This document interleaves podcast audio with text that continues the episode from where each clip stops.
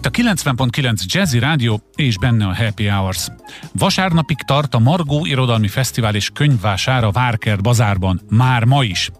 A rendezvény egyébként 10 éves, és rengeteg világ, világirodalmi könyvbemutatót, érdekes beszélgetést és egyéb izgalmakat is ígér.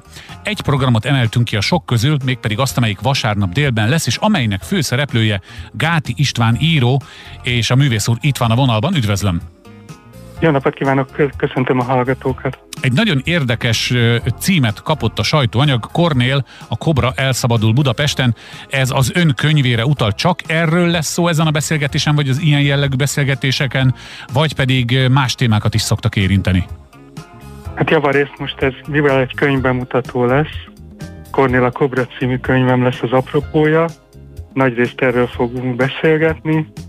Nyilván a korábbi kötetem is szóba jön majd, Tök Magda kalandjai, ami szintén a Móra kiadónál jelent meg, és a, igazából a gyermekirodalmi tevékenységemről fogunk beszélni. Mondana nekünk néhány szót Kornélról, a Kobráról? Egy, egy kis előzetes, mert nem biztos, hogy mindenki összerakja fejben anélkül, hogy tudná, hogy miről van szó.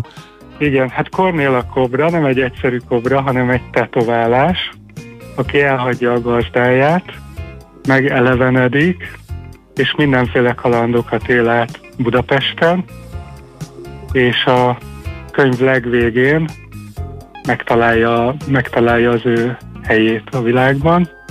Ezt most nem lövöm le a poét, hogy, hogy hol, természetesen.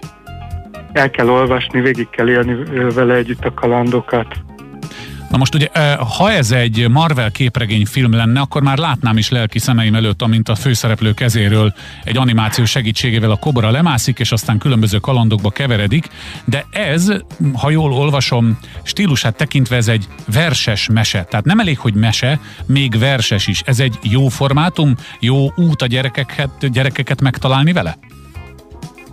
Nagyon jó kérdés, hát ezt a, ezt a műfajt igazából kevesen művelik, de Gondoljunk Varró Dániel Masszat hegyére, nagyon Igen. népszerű olvasmány, és, és ha az ember jól, jól megírja, akkor én szerintem működik.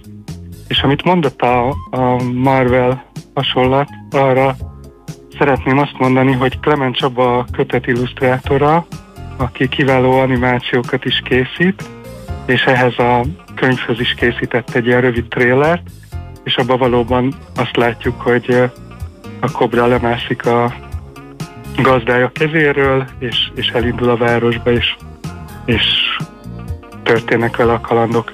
Esküszöm, nem láttam azt a kisfilmet, úgyhogy csak véletlenül találtam ebbe a dologba bele, de akár még egy rajzfilm is lehetne Kornél a Kobra történetéből. Ha jól tudom, akkor még, még részleteket is hallhatunk, ugye ebben a vasárnap déli beszélgetésben a könyvből. Igen, igen. Ezt a beszélgetést Kis Judit Ágnes költő fogja vezetni, és Fica István az Őrkény Színház színésze fog felolvasni belőle részleteket. A könyv már megjelent, már kapható, most jelenik meg, hol tart a története? Igen, hivatalosan tegnap jelent meg, itt tartom már én is a kezemben. A Jó Margo érzés. Fesztiválon is, igen, igen. A Margo Fesztiválon is természetesen meg lehet venni, és ott szívesen dedikálom is Egy a dedikálás. beszélgetés után természetesen. Szóval foglaljuk össze, tegnap kezdődött és vasárnapig tart a Margó Irodalmi Fesztivál és könyvására Várkert bazárban. Vasárnap délben a Margóna világirodalmi színpadon a szerzővel, tehát Gáti Istvánnal beszélget Kis Judit Ágnes, részleteket is hallhatnak majd a könyvből megvásárolhatják, és Gáti István szívesen dedikálja. És köszönöm szépen, hogy felhívhattuk. Kellemes időtöltést önnek a hétvégére, kellemes beszélgetést majd a Margó Irodalmi Fesztiválon. Viszont hallásra! Viszont hallásra, köszönöm a megkeresést.